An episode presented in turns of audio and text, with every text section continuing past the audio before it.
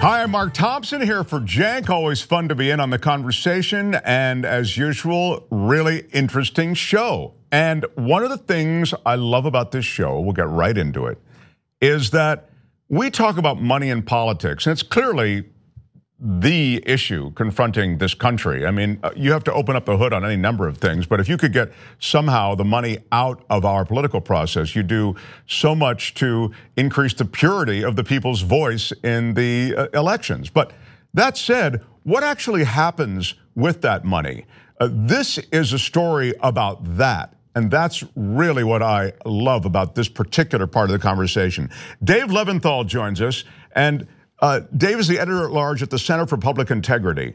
Uh, Dave, welcome to the conversation. Hey, Mark, good to be with you. I I love that you're here, as I say, because you know we talk about money in politics, but now let's really just put a face on this that has a little more detail. Um, one of the things that money does is that moneyed interests uh, pursue very various legislative agendas, and they actually pursue legislation that they write. Those moneyed interests write. Take us through some of that process, will you? Well, sure. We've seen this at the local, the state, and the federal level. And in fact, uh, we just put forth a project last year in conjunction with USA Today and the Arizona Republic that showed that uh, various special interests, in fact, hundreds upon hundreds of special interests, will oftentimes get behind what we like to call model legislation. Now, what is model legislation? Model legislation, very simply, are bills that are not written by lawmakers they're not written by your elected representatives. They're written by special interests. That may be a corporate special interest, in some cases, a union special interest.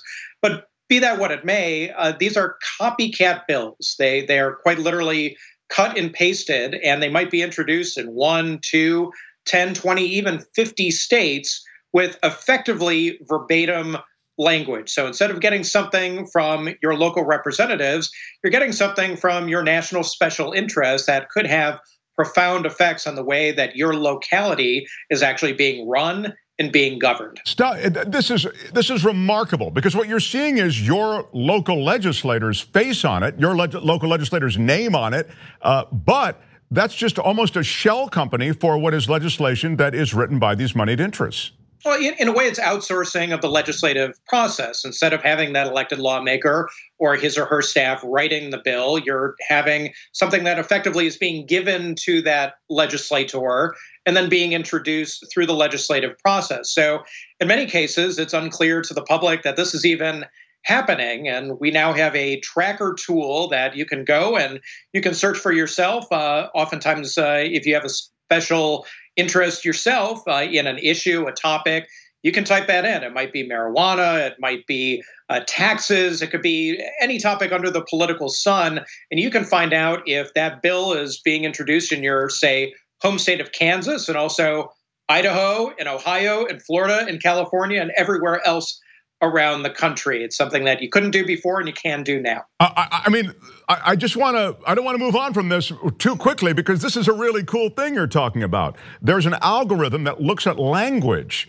And you can actually see that this language in so many of these different bills is the same. And in so doing, you can identify where these moneyed interests have spread that bill or that legislation across the country.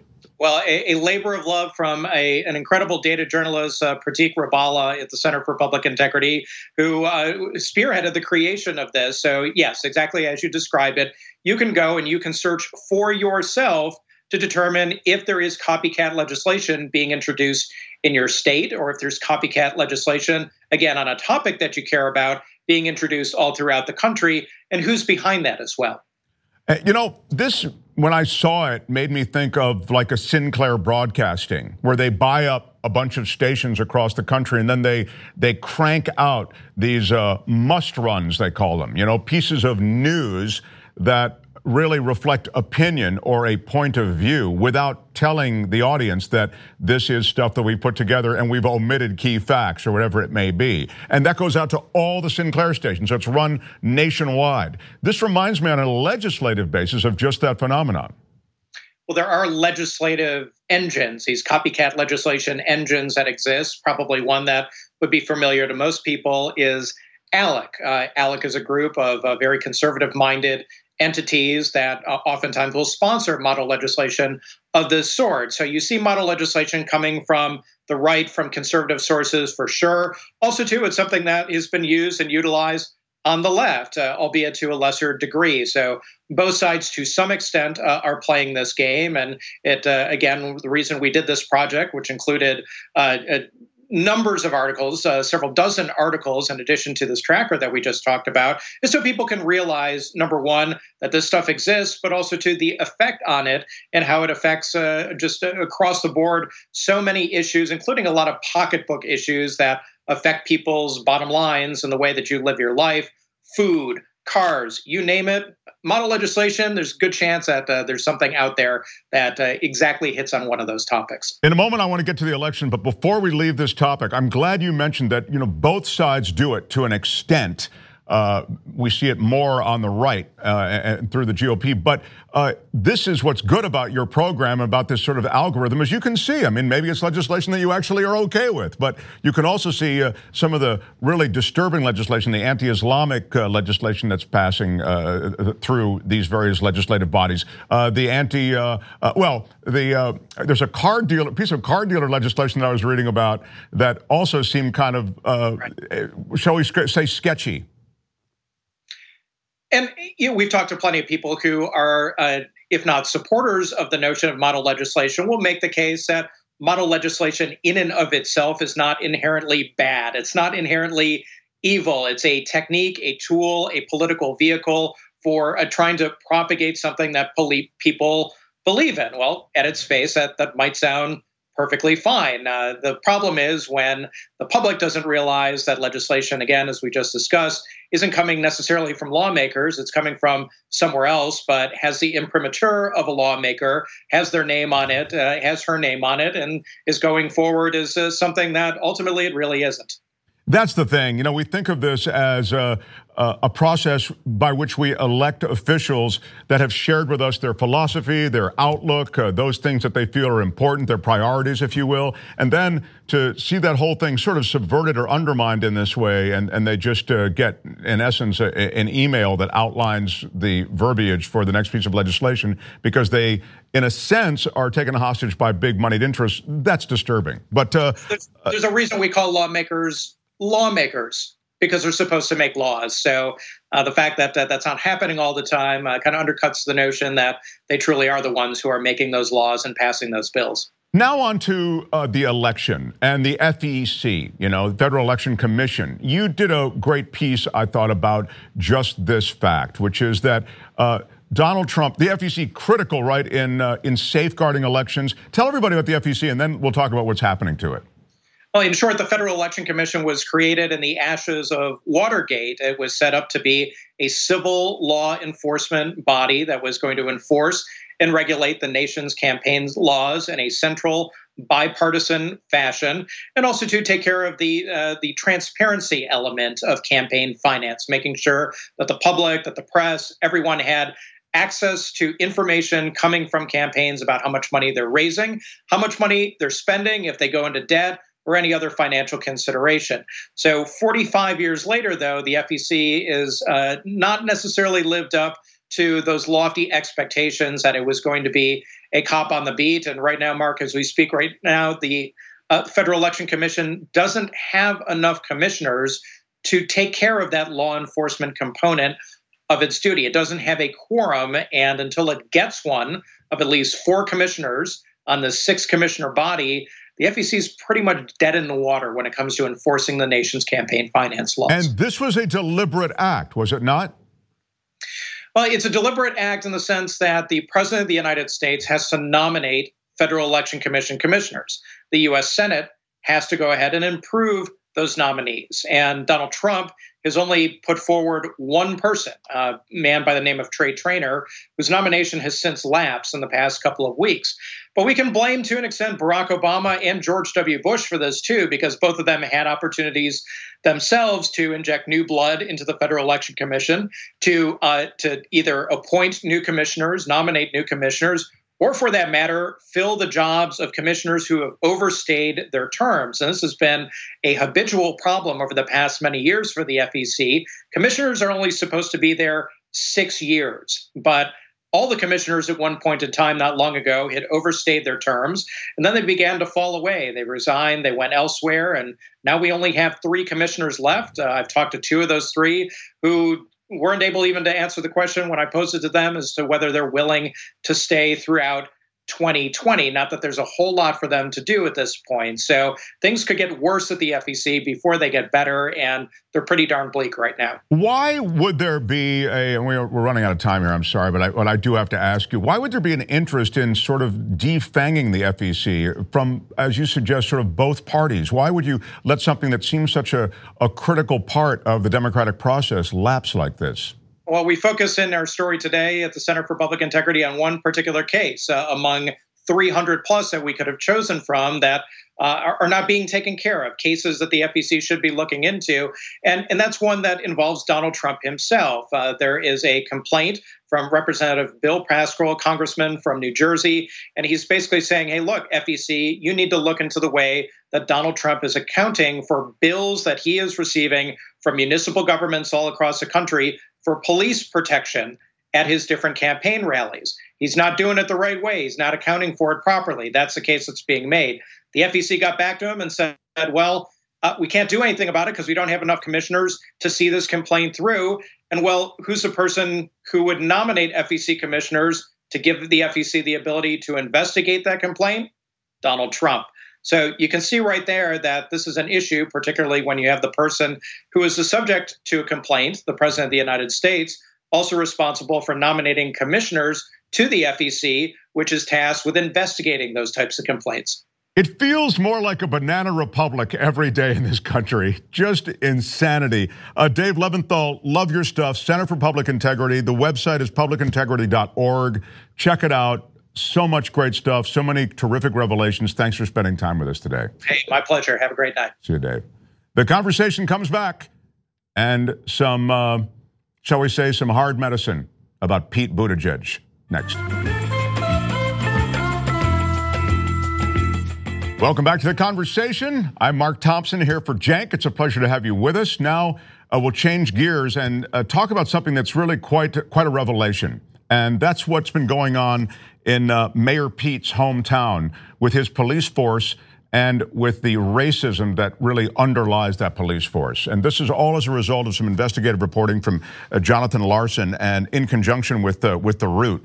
And uh, Jonathan Larsen, welcome uh, to the conversation. I appreciate you not only being here, but walking us through what is sort of a, an interesting, complex, only in the sense that there are many instances of it, kind of investigation that you guys did.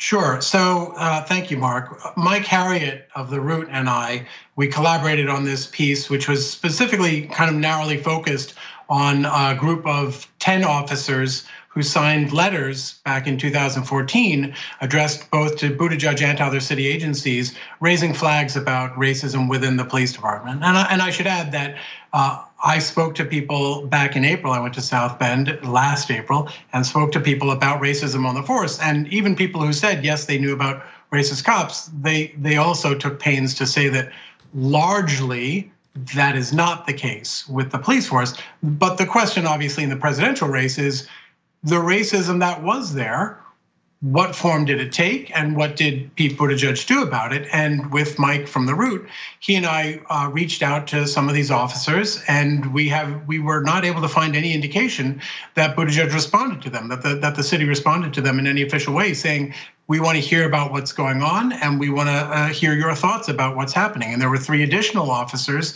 not even among those 10 signatories, who had filed EEOC complaints uh, there were lawsuits as well, and and the bottom line was that essentially in the in the scope of this report, we weren't able to find anyone who Buttigieg reached out to and said, um, tell me what you're experiencing, and let's see if we can get to the to the bottom of it. No, in fact, it would seem that Buttigieg was concerned with sort of covering the whole thing up, spinning it, paying people off. I mean, I'm talking about settlements, you know, and and oddly just dodging the entire thing. This involves uh, recordings that he uh, uh, that that were out there that that document a sort of uh, underlying or overt, but it's you know behind the the curtain of uh, of what's going on, racism, and yet he he ultimately claimed in the case of the tapes that he'd never heard them, and in other words, muddying the water I suppose, might be a way to uh, term his reaction. Well, the reaction to our reporting has been less muddying the water than ignoring the stream. Um, but uh, but but I will say that you know the, the campaign has told us, and they will tell anyone who asks, that they did implement a number of measures over the years to try to address uh, issues of racism within the police department. Obviously, whether those measures were sufficient, whether they were executed appropriately, that's a matter of some debate. But in, in this specific case, uh, these officers individually reached out and, and didn't get a response. And as for the tapes, we reported back in September based on legal documents that the city has had, what was on the tapes. Now, there's no reason to think that Buttigieg is being anything less than honest when he says he has not heard what's on the tapes. But he has said, said for instance, I don't know if I can legally even ask what's on the tapes. But in fact, his lawyers, lawyers acting on his behalf, both as the mayor and as an individual, did ask the woman who heard the, the tapes, who made the tapes because of what she heard on the police phone recordings, they did ask her multiple questions and she got answers. So the city has actually known, at least the legal department and Buttigieg's outside counsel, they've known for years what was on the tapes. Uh, the just because we're talking about the tapes and people may or may not be really up to speed on it. I mean, the piece is really great, uh, and I hope that people will get up to speed on it. But let, us go through. In the case of the tapes, just as we're talking about them, let's talk about what's on these tapes, why they are a radioactive part of this this entire issue. So the tapes came to light in March of 2012 when Buttigieg, three months into his mayoralty, demoted the city's first black chief, police chief, who had been there for, since 2007. And the explanation he gave was that the chief was being investigated by the FBI uh, for allegations of wiretapping his police officers, uh, which was not untrue as far as it went, but there was more to the story. We haven't really had a full sense until recently of what more to the story was. The woman who I alluded to earlier, who made those record, who made the tapes from the phone recordings, she said in her lawsuit, she referred years ago to an apparent scheme to get rid of the chief. We had we didn't have a sense of what that referred to, and thanks to various court orders and judicial rulings, she's not been allowed to speak publicly. But the documents that we accessed back in September say, lay out in her words, she says she heard police officers talking about using Buttigieg's donors to get him to agree to get rid of the black police chief. The officers are also uh, described as speaking in Ebonics when referring to uh, the chief. Um, and Buttigieg is said on in these documents to have agreed in June of 2011, six months before he even became mayor, to get rid of the chief. So that's that's been in those documents for years. And even after our, our I mean, obviously we reached out to the campaign for comment, um, but we got none on the substance of the documents, and he has not commented on that aspect of the reporting either. And I, I should add, and they will tell you that the two donors I spoke with um, essentially denied uh, denied having these conversations. One said, "I have no rec- knowledge of that," and then hung up, hung up on me. The other denied throwing fundraisers for Buttigieg, and then did not respond when I emailed him a copy of a flyer for an invitation to a fundraiser that had his name on it. The again, uh, the city settled with the chief uh, Boykins, and, uh, and and that's that. And you can read more about the tapes and and really how the entire thing was handled.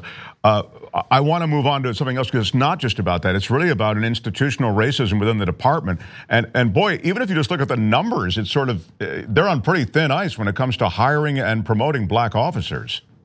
Yeah, so the, the, the just the raw data are are not great in terms of the record. And Buttigieg, I think, to his credit, has acknowledged we couldn't get it done. But it's not just that diversity uh, remained the same while he was uh, mayor of the city. It, the the proportion of black officers on the force, the force is about 240 people or, or so, and the proportion went from something like uh, uh almost 30 black people on the force to barely a dozen, if I'm remembering correctly, or slightly more than yeah, that. Yeah, 15 black officers 6%. is where it ended up. Exactly. Thank you. Yeah, roughly 6% of the force now is black in a city where I believe the black population is above one quarter of the total population. And you know, it extends even beyond that. So those are the the numbers. But when it comes to promotions, and when you know you you outline quite specifically, I'm thinking of the. Uh, the shift interview that ha- that is uh, undergone, you know, comes to very simple promotions that within the department. In other words, just sort of these things that would almost be a pro forma administrative process, they take on the taint of a racism. Well, we Mike and I have talked about this, and he actually did. I would I would say a little bit more of the legwork on that end of things than I did. But it, a point that Mike will make, I think, is that it doesn't have to be individual racism. The fact that the system doesn't seem at the time to have been sort of engineered to guard against that kind of thing means that it's a lot easier for sort of old boy network dynamics to drive the hiring process. And so, in, in an anecdote that Mike tells, I think this is what you're referring to, there was one black lieutenant who believed that there was a, an open lieutenant position on another shift, which would be a lateral position for him. Uh, he applied for it. None of the other eligible black officers applied out of solidarity with that lieutenant, thinking we'll apply for his position once it opens up. But no one apparently told the black officers that there were actually three lieutenants' positions. So they ended up all going to white officers, and the, the response was, well, none of the black officers applied. Yeah, they weren't in the loop. They didn't know the full scope of what was going to be available. So it, it was things like that. And one officer actually told me, one of the ones who signed one of those letters, he said to me that when that Pete Buttigieg set the department back years when he demoted Boykins because the improvements, or at least some of the improvements that Boykins made, were then rolled back. Now he's had he he spoke more favorably of the current chief, but the the numbers still are what the numbers are. Yeah, I, I, mean, if you actually get into the specifics here, it's it's so damning and and and humiliating the process by which many of these black officers uh, applied for or were locked out of some of these, as you suggest, sort of lateral moves. Uh, but but their uh, basic complaints uh, boil down to five things, as at least listed in your piece. Uh, white officers regularly got promotions, transfers, and positions that were not publicly advertised to black officers. That's what we've just detailed. Uh, black officers were rarely promoted, which is something we've also sort of alluded to. White officers were selected to fill temporary positions when the department's black candidates applied for the permanent positions. The white ones would already have an advantage because they'd already done the job. I mean, it's it's almost this bizarre catch twenty two White officers would not back up black officers, this is the one I really wanted to get to, back up black officers when they were in danger or needed help. White officers were rarely disciplined while black officers were disciplined very harshly. I think the backup example, you give one in your piece, it's, it's chilling, honestly. So this was a story that TYT actually broke over the summer. Uh, it concerns Ron Teachman, who was at the time then relatively new to the position of chief. Uh, he was meeting with some of his top ranking officers, including on one occasion outside the station house, outside the police headquarters, with a black lieutenant. At one point, someone came in, reported there was an altercation outside involving a gun. Uh, the the two officers were not together when this came in, so the black officer went outside to address the situation. And the white chief did not come outside until after it was all over. And this was a point of real contention. The, the black activist, a reverend who first raised this complaint, told the city council that he went to Buttigieg himself about it first and did not feel like he was heard. And that's why it led to the city council hearing about it. And eventually it made its way to an Indiana State Police investigation. And the former the former head of the uh, Board of Public Safety, which has oversight over the police, told us that that a, lo- a city attorney claimed to have been fired by Buttigieg for failing to prevent the Indiana State Police investigation. Um, and the Indiana State Police ultimately released a report which was secret and the president of the Board of Public Safety resigned over the way Buttigieg responded to the report. Buttigieg characterized it essentially as exonerating the chief.